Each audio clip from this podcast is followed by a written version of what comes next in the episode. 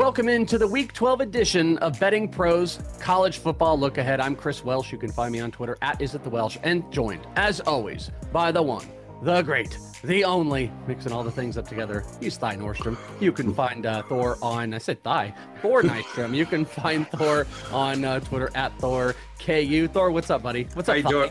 How you doing, Walsh? Yeah, I appreciate that, man. I after the, the, Vikings game we just watched, I'm I'm on cloud nine, so I'm and I'm excited to talk about the next week of college football as well. It's been a lot of good football recently, and we're gonna get more of it coming up here. You know what? The only thing to mention, though, we were talking about the Vikings Bills game. Justin Jefferson's catch, one of the best catches I think we've ever seen, but yep. also one of the craziest games NFL or college aside that neither one of us have ever seen. And then you cited that. And I think that's a big thing for you to cite that never seen anything like that, even in the college ranks, where this is the type of stuff. What happened with a on the one yard line fumble in the end zone, Minnesota falls on it for a touchdown with like barely any time left? That's college type of stuff that happens. And that happened in the NFL.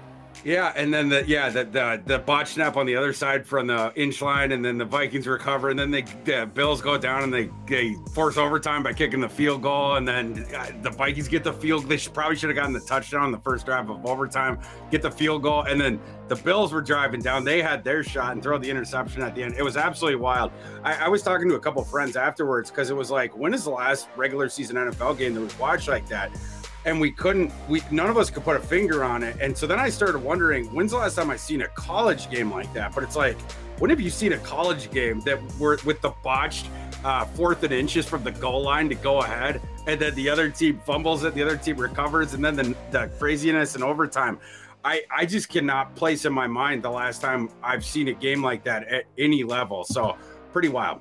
Yeah, and as I said to you, I said it gives you hope that you uh, you're like, oh yeah, I haven't seen everything in uh, sports yet. I haven't seen everything in football yet, especially with so much with the NFL to college. I haven't seen it all. And last week we did see a whole bunch in the top five. No change as far as the uh, the top 25 in the AP voting. Uh, no change, but the bottom half of the 10 is all completely new. It looks like uh, LSU jumped up to six, USC moved up to seven, Alabama's got the eight spot. Clemson with the nine, and Utah jumped up to 10. And we've got obviously games and matchups with all of those. Uh, any major takeaway from last week, whether it's on obviously the betting side is probably the most important. Uh, I definitely cashed on Tennessee, but uh, any major takeaways as far as some of the big rank changes or anything that happened last week? Um, the the big one uh, it was TCU. I mean, like that's that it's got to be the headliner. Uh, like nobody expected them to I mean, very few people expected them to beat Texas. Very few people expected them to cover against Texas. Nobody, literally nobody expected them to win in that way, right? Like every path you would have conceived for a TCU upset in that spot, it involved a shootout. So for I mean, like you look up at the scoreboard and Texas being blanked, you know, like I mean, you know, you know, it, into the game or whatever, and you're like, why the defensive performance for TCU was was absolutely fabulous, and they just found another way to win. You know, I mean, th- there's been happenstance in some of the games. Some of the games they've won these these wild shootouts, and then in this one, their defense shows up and absolutely shuts down Quinn Ewers and Bijan Robinson. Shutting down Quinn Ewers is a little bit easier, like at this time, because he's just not very experienced yet. He's got all the arms out and everything like that. But we've seen other teams do that to shut out the lights on Bijan Robinson like the TCU defense did, that was pretty crazy. So for, for, for me, that that would be the headline of that. The other one is the door's wide open as far as the playoff goes. I mean, this thing is still up in the air, and there's several spots that could still change. So it, it sets up for a a fascinating final two weeks of college football. Yeah, and on the TCU side, I mean, you brought up Bijan. That was like the big focal point. So for them to do that, it really set the stage. And like, how often do you also see what top ten teams as a touchdown dog? I mean, how yes. often do you see that? Not that often. And it was the biggest underdog of an undefeated team this late in the season against a three-loss team in the history of college football that like that's what's crazy about it too. Like like I said, everybody in the market was expecting Texas to cover. If, if not, they would not have been seven point favorites in that game, and TCU overcame that as well as they've overcome everything else. Wild week. Well, hopefully, week 12 has got a whole bunch more and maybe some non sweats as far as bets go. That's what we're uh, obviously and ultimately hoping for. So, this is going to be the early look, the very early look ahead look. Uh, you guys can obviously get more during the week if you are subscribed to this channel and obviously over at Betting Pros. So, make sure you do so you get all of the info so you can get some of those early lines before things start changing. But let's talk about some action, some action action that's going to jump in a little bit early in the week. Um, let's let's focus really quickly just on the Tuesday action because this is going to come up real quick. There are two games up, and then we'll jump over to the Wednesday ones where we've got Bowling Green at Toledo a seven and three Toledo, five and five Bowling Green. The line I currently see out there is Toledo favored by 15. I think you're going to have something to hmm. say about that. And then we've got Ohio at Ball State. Ball State, the Tuesday MACtion champion here that we keep talking on them. Ball State five and five, Ohio seven and three, and Ohio favored by four. So what do we got on these two games? Are there any good leans early on for Tuesday action? Yeah, as far as my numbers go, we have the a tale of two different games here. Where one of them, it was the rare occurrence where my number when I was, you know, I I, I run my numbers early on Sunday, and then the Circa lines come out Sunday afternoon. So rarely is my number exactly spot on to the you know tenth of the decimal to what the Vegas number is. That happened in the Ohio State Ball State game. My line on that was Ohio State minus, or I'm sorry, Ohio minus three, three and a half uh, at Ball State. That's that's what the Vegas number is as well. Ohio minus three and a half. Whereas the Toledo one, I, this is what you were referring to. It's it opened at 15 and a half. Now it's down to 15. My line in that game is Toledo minus 18.7. Uh, when when Dequan Finn was out before Toledo's quarterback, the market had adjusted their lines down Dequan Finn returned last week, and maybe Toledo didn't look as explosive as people thought, but he's back now, and he should be healthier for this coming game. So my line on that game is is Toledo minus eighteen point seven. So I'm showing almost a four point discrepancy in that one. Um, definitely lean Toledo in in the in that one, and then the other one. Uh, my system is, is literally showing zero value whatsoever, but I would lean in that one, the home team taking the home dog with Ball State. I think they can do a couple things here that are that's going to give Ohio trouble. Ohio has one of the best offenses in the MAC, and at this point, they're moving in on one of the better offenses of the G5. It's really hard to stop what what they do on offense, but their defense is the exact opposite. They they just have a classic matador defense. Any team that you know with any sort of a pulse can move the ball on them. This Ball State team, they're not explosive whatsoever on offense, but they are efficient because they, they have that sideline to sideline passing game with Paddock. He gets the ball out faster than any quarterback in the NCAA. Not looking to throw downfield. That's not what they want to do. It's just the quick hitting stuff. Ohio can't tackle on the perimeter. They also can't tackle between the tackles, and that's a real problem when you're facing Carson Steele coming up here. Carson Steele is one of the not only one of the nation's highest graded or one of the highest graded uh, running backs in America by PFF. He also has broken almost as many tackles as anybody. Like he's in the top six or seven on that. I haven't checked the updated uh, uh, for this week, but he's certainly in the top ten for broken tackles. One of the toughest guys in, in America to tackle. I think I think those two things could give Ohio a little bit of trouble, forcing guys to tackle either in space on the perimeter or bring down that the, the running back Carson Steele that I compare to Tim Riggins from Friday Night Lights for anyone that, that, that watched that show. And then on defense, Ball State is one of the better defenses in the MAC. So I think the way that Ball State plays, it matches up well with the Bobcats in this game. So I'd be leaning towards taking the, the home dog with that one on and both those teams by the way ohio when we talked to ohio and uh, toledo five and one in the mac right now best in the mac. Uh, if we go over to wednesday we've got a three game slate here for action we've got eastern michigan coming to kent state. Kent state looking like a touchdown favorite. Miami ohio is going to northern illinois. Northern illinois is a two and a half point home favorite. And then we've got western michigan going up against Central Michigan. Central Michigan, a 10 point favorite, so double digits here. So if we're looking for some action on Wednesday, where or what is an early lean for you for that action? The the Eastern Michigan Kent State game is interesting because earlier this season, I mean, basically ever since the when Kent State played Georgia, we've seen inflated lines in the in I mean in however you want to say it, in favor of Kent State or against Kent State, depending on if you're you're betting or not. But the the Kent State's almost getting attacks every single week, where where you're seeing a discrepancy of three or four points in in, in the marketplace. And and and a lot of like I had faded Kent State multiple times and won money. Last week I didn't, and they, I mean, I, I say it away. Kent State ended up blowing out that their opponent in that game, and so it wasn't a surprise to me to turn around and see a bit of a tax on this one as well. My line on that game is Kent State minus four point three. It opened at at six or six and a half, and now, like you said, it's up to seven. I'd be leaning towards Eastern Michigan in that game. Uh, I'm going to do a little bit more handicapping on it. You want to get the pulse on both sides, but I do think that there's value on Eastern Michigan there.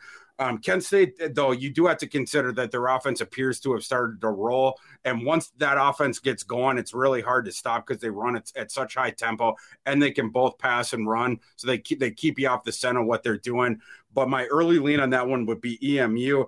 The, um, the Northern Illinois, uh, Miami of Ohio game Northern Illinois, they've had all those injuries and stuff like that, and it's been a super duper inconsistent team. And it's it's one of those teams where you don't know the statuses of some of the players, like heading into the game, where you get surprise starts, surprise inactives, everything like that. So you want to check in on on that, you know, as far as that goes. I, I do like this Miami of Ohio team though. Um, so that that's a game that I'm going to be investigating a little bit more. M- my line in that game is Northern Illinois minus three point three. So, you know, my system's showing a little bit of value on Nor- Northern Illinois. I'm not sure I'm going to take it though, because I, like I said, I, I do like this Miami of Ohio team since their quarterback Brett Gabbert came back. And then the other one, uh, the Central Michigan, uh, Western Michigan game that one for me, it's well. Did you say the line on that one? It's not up to ten. Yeah, I got it. Oh. I see it. I see it at ten, and and I see wow. that because your line versus the early line you put looks like there's some probably significant movement. Significant, yeah. I mean, that line opened at six and a half, so th- w- that thing has jumped up really quick um, that's one where it, it hurts my heart to hear because I was definitely going to be leaning towards Central Michigan. My adjusted line in that game is Central Michigan minus 8.2. Getting up to 10, that makes it harder. Where, where the line opened at six and a half, that's absolutely the central, you know, I'm, I'm taking Central Michigan in that one. With it getting to 10, it becomes a little bit more precarious here's the deal with this one Western Michigan stinks. That team is so far down. They seem to have division even within the team with the coaches, stuff like that, beyond the, the you know, the, the, the talent that it left. Last year, I mean, these last couple years, you had like Kaleb Eleby thrown to Skyy Moore, you, you had a super explosive offense, stuff like that those guys are all gone. The defense has gotten bad. They they can't do a whole lot. I mean, their, their, offensive line stinks. Quarterback stinks this year. The one thing they had was they had these two good running backs coming back. Jefferson, we got to check on his status because he missed the last game. Um, but I mean, like that, that was all they had. So on offense, really nothing. And then on defense, all they have is a, the defensive line. It's really the, the only positive of this team outside of the running back room. They can create a little bit of havoc in the defensive front, but they're, you know, you, you go beyond that and their defense stinks. What, what I like about Central Michigan right now is they turned it over to Bert Emanuel Jr. at quarterback, um, who th- they wanted to retain the red shirt on this kid. Seems like Jim McElwain knew what he had in him. He got unleashed, unleashed. Bert Emanuel Jr. got unleashed in action last week and boy is that kid explosive. Um, I mean, like he is going to be a real handful for MAC defenses these next several years. Um, but like you know, like I said, it's it's tough with with where that number you know getting at ten. That's where it becomes more of a a, a, tough one. But for me, I'm not betting Western Michigan in that spot at all. Um, I, I, don't really care what the line is. So for me, that one would be Central Michigan or pass. Well, maybe you guys have got your um, action set and you're going to put a bunch of wagers down and you want to track all those wagers. Well, if you want to track them all, you can do it with Betting Pros Pick Tracker at bettingpros.com slash pick dash tracking. It syncs up with your sports books to tally which picks hit and which miss, which hopefully none do, and gives you a live look at what the public is doing so you can use real time tracking to determine which plays to make and which to fade. Get on the leaderboard and quickly become a sharp by using the free advice we have to offer over at bettingpros.com dash pick or slash dash pick dash tracking. You got it. You got it. Bettingpros.com pick tracking. Go and pick it up today. Get all your bets in, especially uh, those Maction bets. You can get them all in one place. All right, let's talk about, um, let's get into some of the rank games. We have one rank game during the week, and it's on Thursday. We've got SMU coming up against Tulane. Tulane's eight and two right now. They're 21st in the nation, and uh, you're going to be coming off of some action betting. This is your uh, one ranked game before Saturday. So, what do you got here, Thor? Yeah, the, the, what's the the live line on this one? All right, so the line I've got here is Tulane minus three at home. Ranked Tulane Yeah. Minus three at home. Hmm. That's yeah, it's it's kind of interesting. My line in that game is Tulane minus four point seven. Uh, especially with where that line is, I'm absolutely leaning towards Tulane in in, in that game. It, seems like that's come down a little bit because Tulane lost on Saturday to UCF. They kept it, you know, close, but they didn't cover. They they didn't win. They lost by a touchdown. And then SMU, they they beat South Florida last time out. Um, SMU should not have covered that that South Florida game. By the way, that was that was one of the worst beats I've taken all year. Where South Florida had gotten down by 18, I had plus 17 and a half, but they wanted to go for two at the end. They didn't get the two point conversion, lost by 18. Um, but eh, SMU, they, they have the explosive offense for sure, but Tulane sort of has a trump card here because their defense is one of the best in the G5 and they, they can uh, oppose you both against the run and the pass. And Tulane's offense, they can also do both things and be multiple. I, I see SMU as more of a one trick pony, and I, I think that Tulane can address that trick. I like Tulane, especially with where that line is, and I, w- I would take it at three. You know, on on the off chance that it moves up to three and a half or four, I, I would want that at three. Is it a little fishy at all that it's a home ranked only by a field goal favorite, or do you think that's SMU's offense coming into play? Yeah, I, I don't personally, uh, because I mean, a couple weeks ago, SMU dropped 77 points on Houston. Last week, I mean, at least by the the scoreboard, you know, they, they won by 18 or whatever. So it looks like SMU. I mean, from you know, just sort of looking over the stuff like that, they're ascending and they're playing well or whatever. Whereas Tulane last week, some people trusted them at home against UCF, and then they ended up losing. But uh, to me, that's what's informing, you know, what's a, a, basically a point and a half at the line value. I think it's just perceptual based on the, you know, the, what happened these past couple days, and I, mm-hmm. I I'm going to take advantage of that and, and bet on Tulane.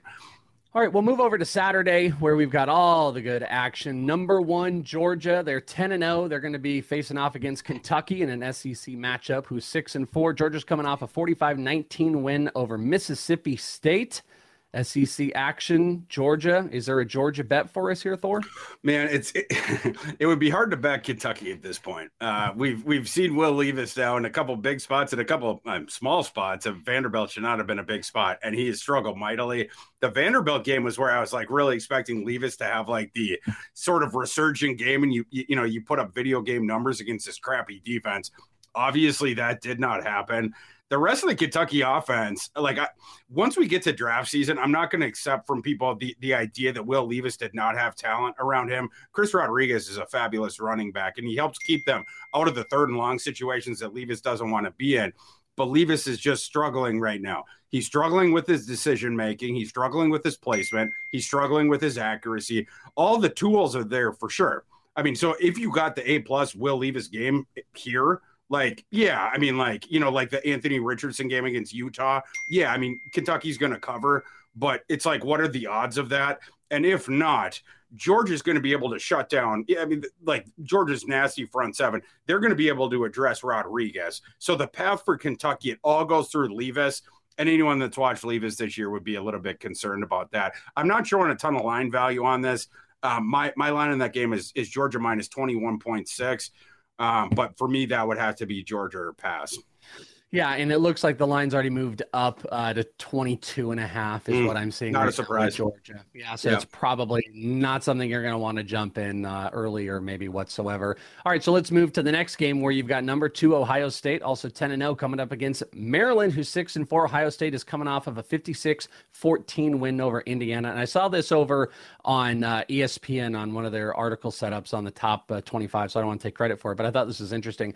Ohio State has won its past two games against Maryland, who they're obviously facing, by a combined score of 139 to 31. Those are the past two games Ohio State has put up on Maryland. So number two, Ohio State. You've got Maryland, who's six and four, and this matchup shows I see a minus 27 and a half, so 27 and a half favorite to OSU right now. So uh, Thor, what do you think? Hard lean towards the home dog here. I, I don't trust that Ohio State team at all. I think they're ripe for a bad spot.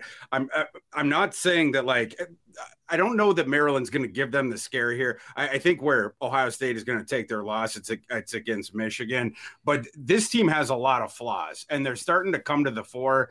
Um, this past week, you had TreVeyon Henderson uh, get injured, and and the, Miyan Williams. Um, he he also got injured, and or I'm sorry, TreVeyon Henderson didn't play in the game. Then Miyan Williams gets hurt. I've been talking all year about the dearth of running back depth at Ohio State, and like this team cannot afford to have either TreVeyon or Miyan get injured, and now both of them are.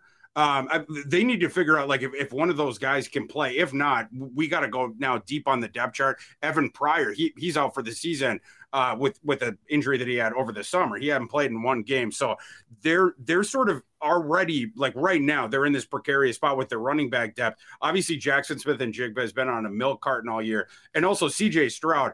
His counting stats are way above the the phylum of where his actual play has been. Like if you compare his TDI and ratio to his PFF big time throw against turnover worthy play ratio, the the even though his counting stats have not dropped off, the latter has that the those sort of advanced metrics, whatever.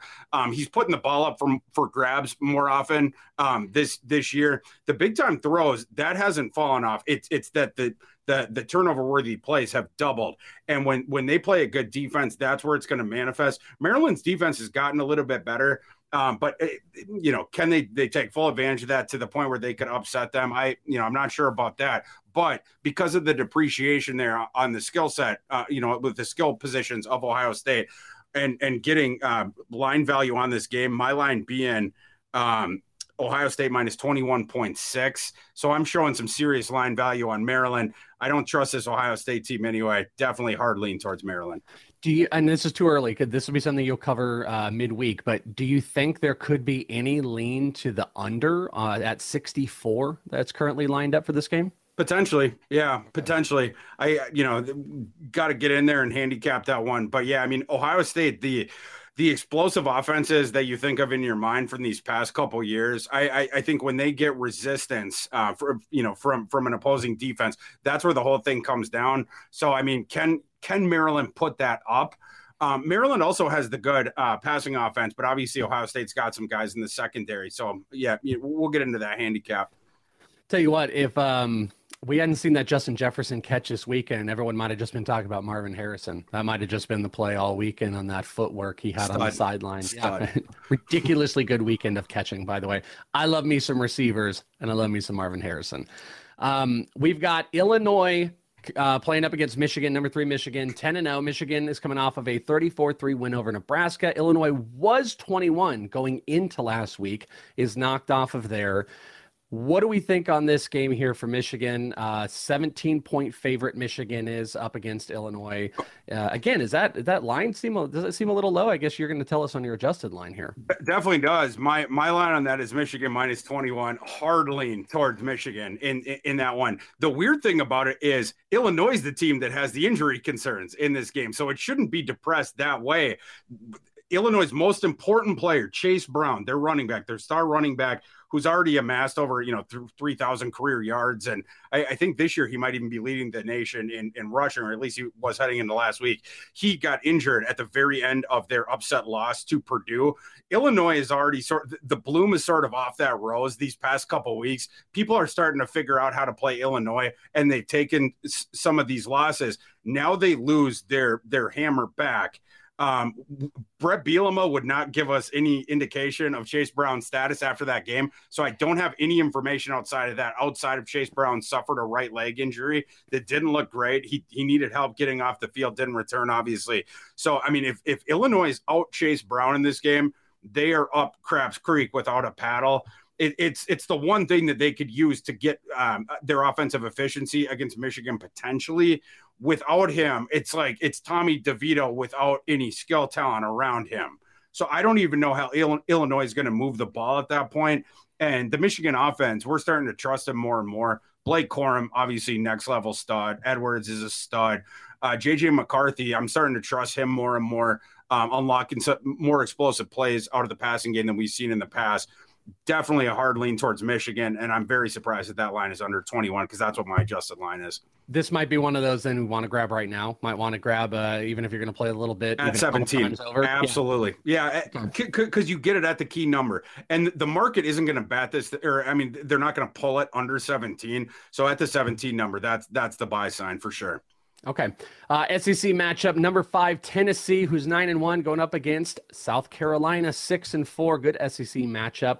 Tennessee has been a good payday uh, the last couple weeks. So, what say you on uh, on Tennessee? Yeah, and especially because Josh Heupel, now we know that he's going to put the style points on at the end. So th- that's something you got to, you know, consider both with the when you're handicapping the sides of the Tennessee games going forward, but also the totals.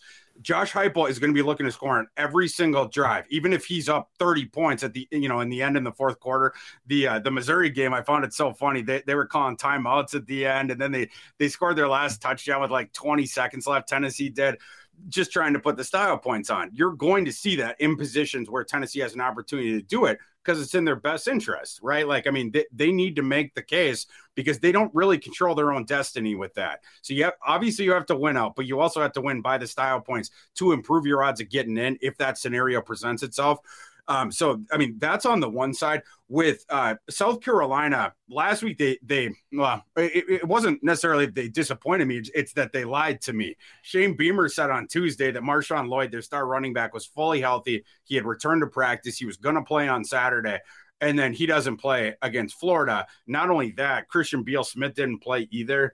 Um, South Carolina, like now you would you would think because Beamer said that now we're you know that's a week plus ago, you know, and stuff like that. You would think now that Marshawn Lloyd would be ready for this game. But again, like after Beamer lied to me last week, I, gonna have to do a little bit more digging on that. If South Carolina, or I should say, when when South Carolina does not have Marshawn Lloyd, their offense comes way down. Spencer Rattler cannot do it on his own. Um, he, he sort of gets flabbergasted when he has to, and and everything's on him or whatever. But South Carolina, when they have Marshawn Lloyd, their running game is really really good. It would be the one sort of knife that they can bring to this gunfight against uh, against Tennessee if Lloyd's playing again. But if Lloyd's out and Beal Smith is out again, this is a real problem for South Carolina. So it's a status check on on South Carolina handicap.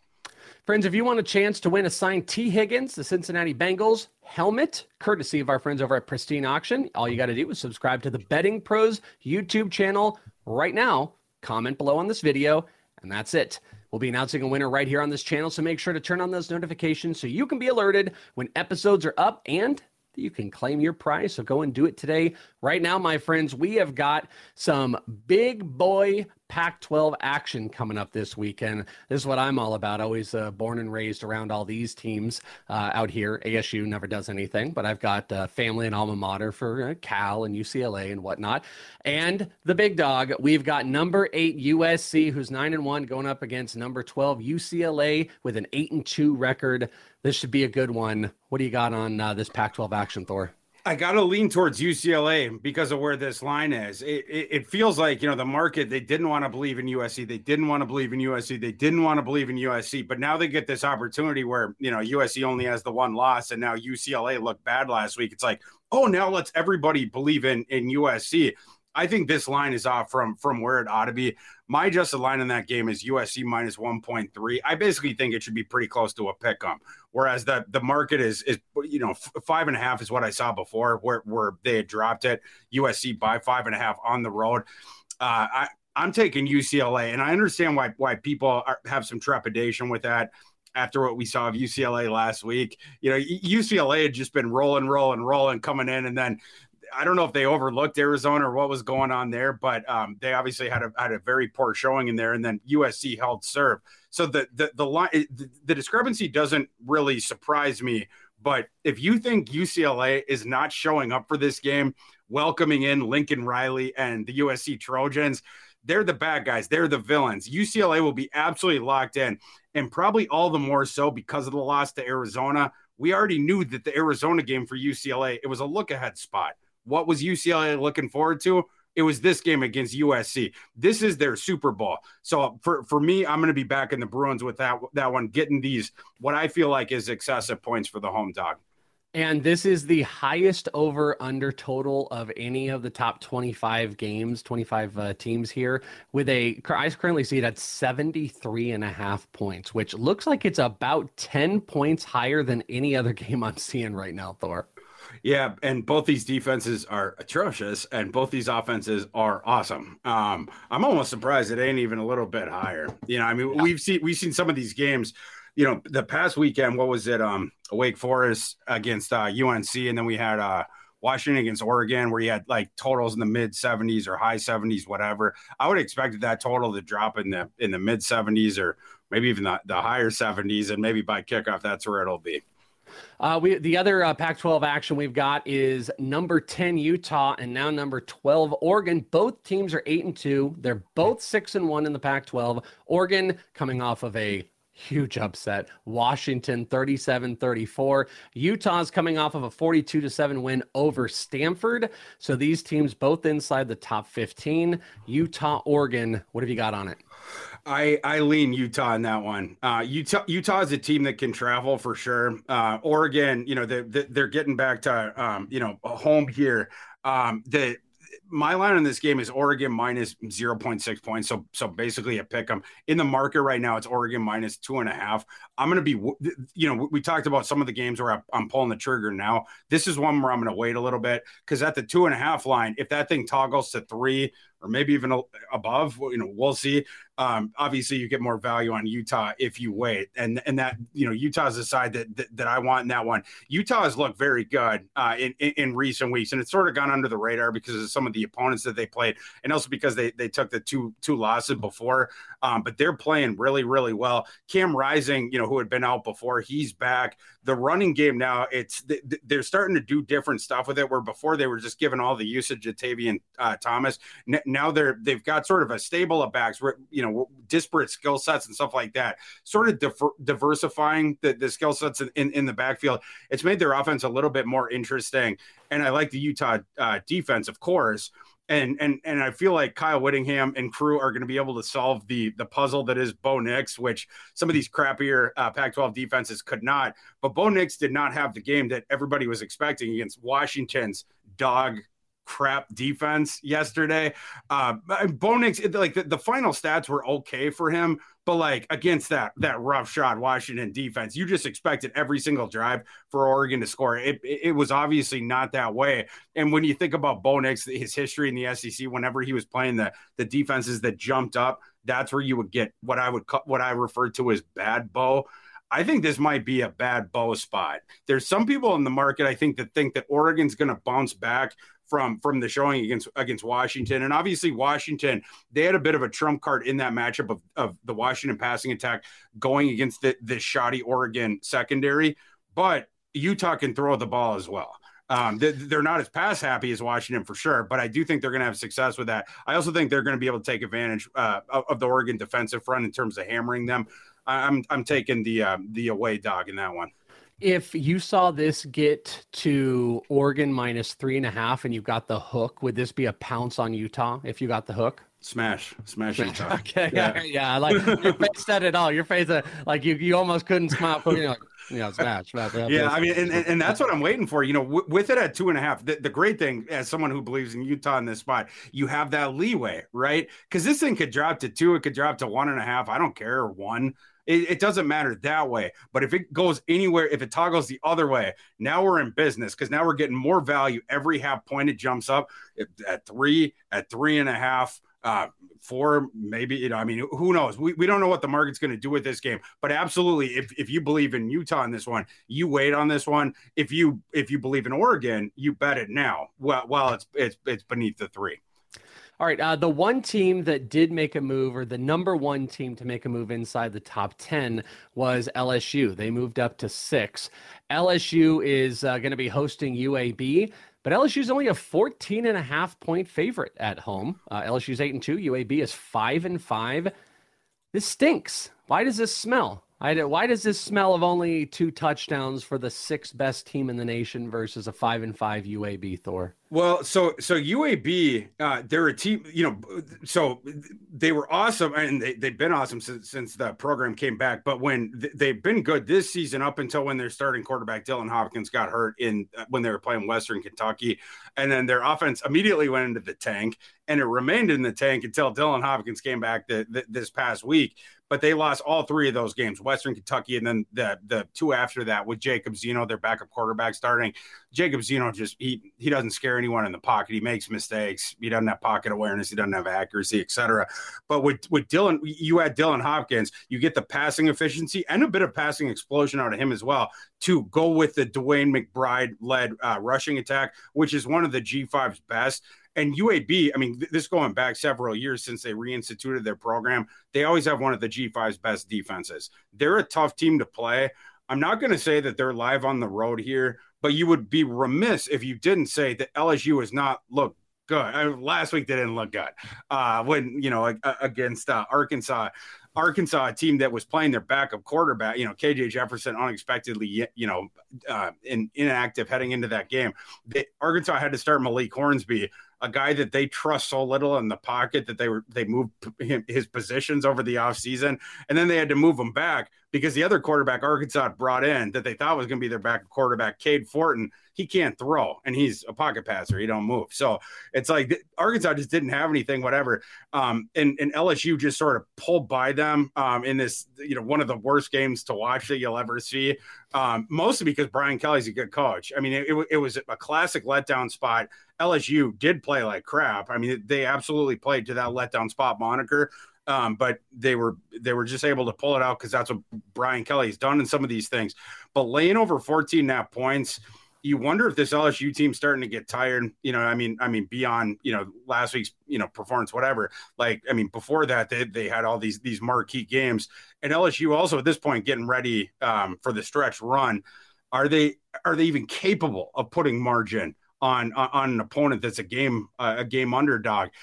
I, I don't know about that. Um, that that's one where I, am going to be investigating that one uh, pretty closely and trying to get the gauge of UAB's psychology of this game. Is this game that they view as we're going to throw the kitchen sink in, or UAB sitting at five and five? They need the one win to get into the bowl. Are they going to sort of pull it back in this one and then put all the eggs in the basket of the last game in order to get bowl eligible? We we need to parse sort of the quotes we're getting from the coaches and what we're hearing from the beat reporters, and and that's what that handicap's going to be about for me.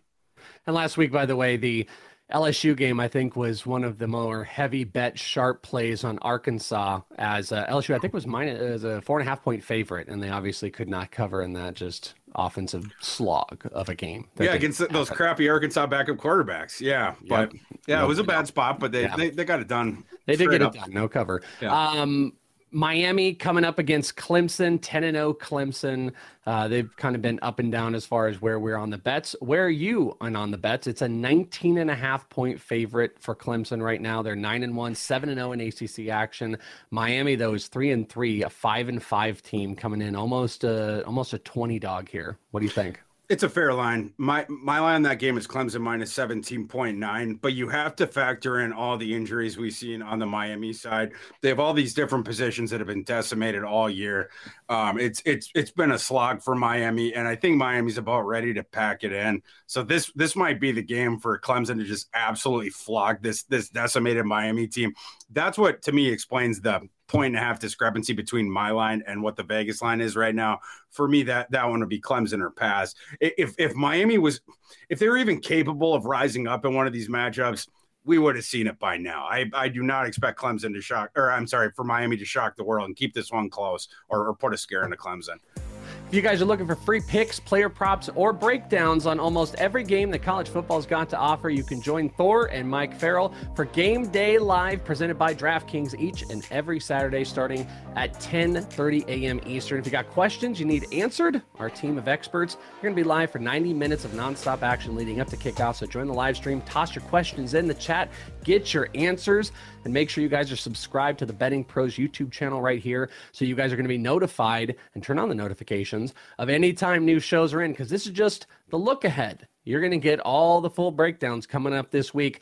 And uh, don't take college football for granted. It's almost gone. It's almost away from you. You only got a couple more full on weeks and you're going to have bowl season. The next thing you know it, you're going to be trying to figure out if you're going to be, you know, betting on Olympic women's hockey or you're going to be betting on uh, table tennis. I mean, college football, get, get it in while you can. So make sure you follow Thor on Twitter at ThorKU. You can follow me on Twitter at Is It The Welsh if you would fancy. And uh, make sure you follow Betting Pros at Betting Pros on the Twitter and the social media. Friends, that's all that we have for you for the look ahead. We'll talk to you guys next week right here on Betting Pros College Football Look Ahead. bye until then, friends.